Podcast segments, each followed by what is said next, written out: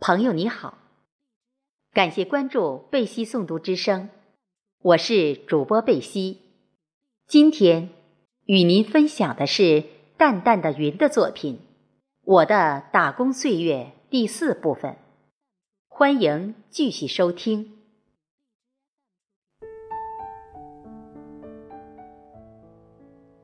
十五岁是人生的治学之年，而我却离开了心爱的课堂，在外打工，难免有时情绪低落，特别在空闲时，自然的会想念初中时期的同学们，很想读书。好在我备有当时书店很难买到的小说，如《西游记》《封神榜》《野火春风斗古城》《迎春花》《林海雪原》《苦菜花》等，这些课外读物使我在精神层面获取了营养。不久，工地上来了位武汉知青陈慧智，他是位老三届，会唱歌，也会拉京胡，我俩很快就成为了好朋友。每当天晴晚收工后，我们就会在月亮桥旁或李店街北漫水桥边自拉自唱，并听陈慧智讲述武汉的奇闻异事。这些弥补了缺失的学生生活，使我感受到了劳累后的欢乐。有天晚上，我们去附近生产大队观看李店中学文艺宣传队演出，不知谁透露修桥工程队有武汉知青会唱样板戏，一下子把陈慧智推到了风口浪尖上。宣传队带队的于老师硬是要陈慧智上台表演，陈慧智很大方，上台唱了两首歌，唱完后，观众还是不让下台，喊叫着要他再来一首。他只得用宣传队的京胡拉了段样板戏曲子。我也有幸被当成了武汉知青，被要求上台表演。让人尴尬的是，我五音不全，好在读初二时曾在校宣传队待过，会几句唱腔，上台来了段沙家浜中陈书记给沙四龙看病时的西皮二六唱腔，才得以脱身。自那次偶遇后，宣传队曾有几次又请陈慧智和我客串表演，渐渐我们自然地同于老师相熟了。不久后的一天，于老师托人带信，请我到他家吃晚饭。当时我就纳闷，为什么没叫陈慧智？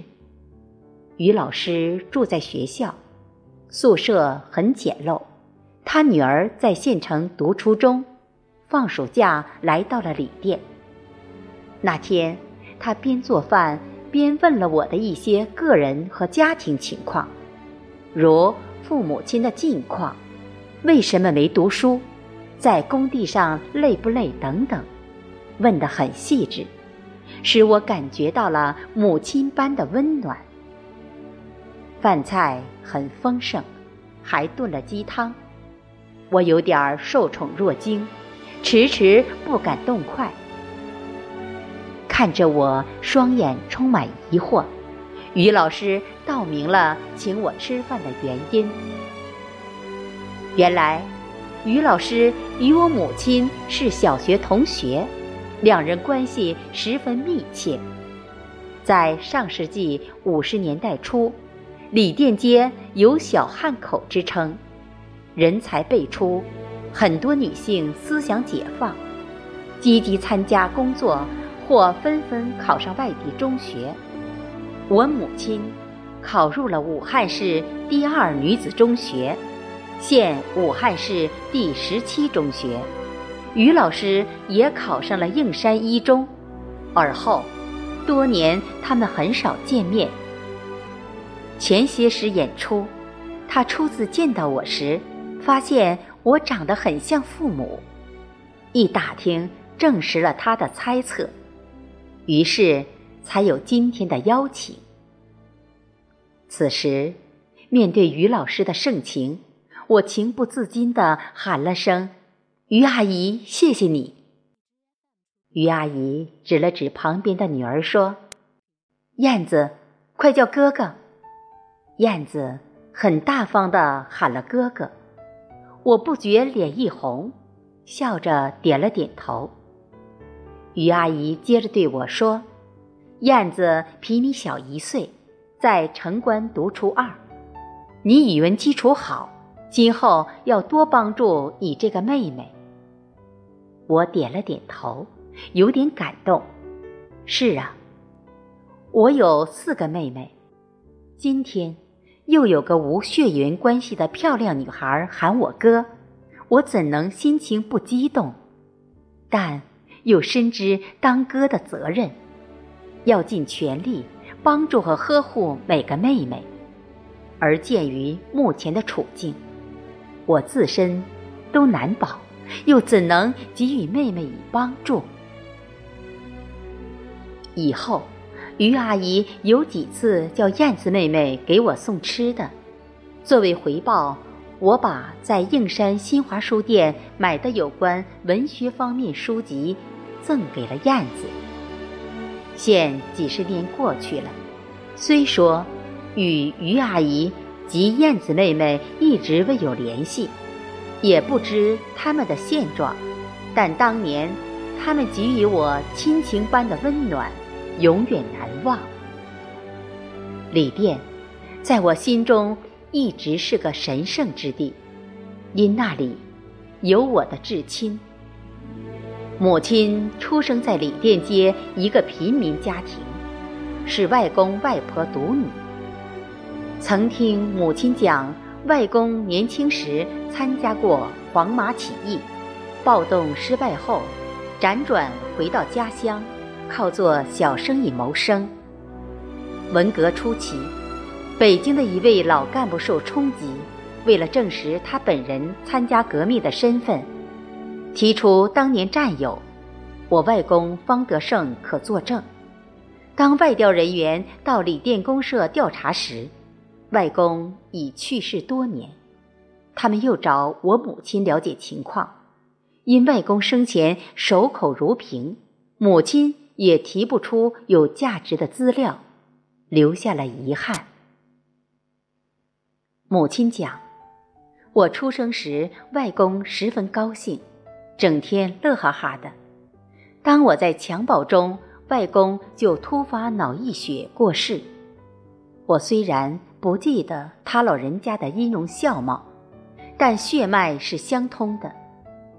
这次到李店打工，我要看望年迈的外婆，并要到外公墓地祭拜扫墓。到李店不久的一天，我抽空去看望了外婆。外婆家在李店街南，为一间机长形门面屋，临街为客堂，中间做卧室，后面为厨房。当年外婆七十多岁了，虽然有轻微精神抑郁症，但生活可自理，生活费由我父母承担。因外公在世时广积的人脉，街坊邻居对外婆很好，他们分担了替外婆买米买柴的体力活。我的到来使外婆分外高兴，她拉着我去见街坊邻居，很兴奋自豪地向他们介绍自己快成人的外孙。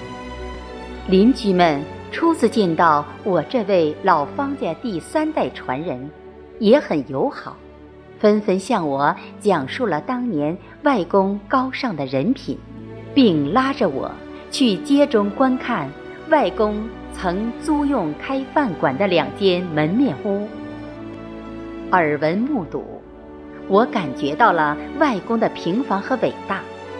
如果说从前对外公更多的是敬仰，如今却感受到了外公的亲切在里店的日子，外婆生活所需的体力活我都包了。那时没有自来水，所有用水必须到街后一里外的沙河去挑。外婆吃水请人挑，每担两毛钱，所以她十分节约用水。现在她外孙挑水，能大方用水了，外婆很满意。当年出外打工，我带了几本古典名著，存放在外婆家堂屋条桌抽屉里，不知被哪位爱书者拿走，至今想起都感到心疼。时至九月底，月亮桥新桥基本建成，只剩下了收尾工程。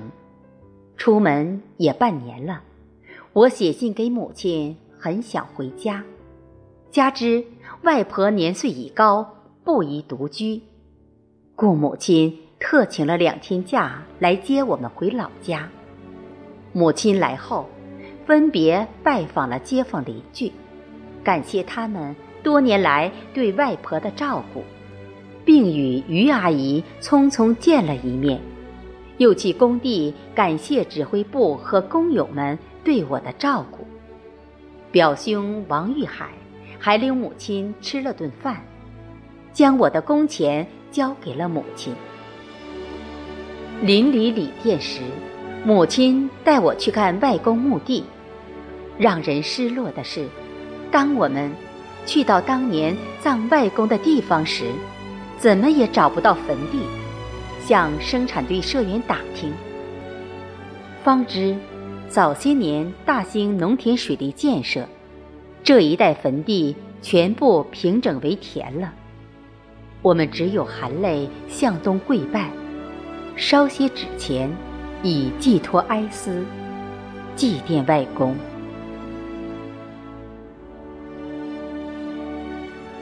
谢谢大家的收听，今天就与您分享到这里，期待我们下次再会。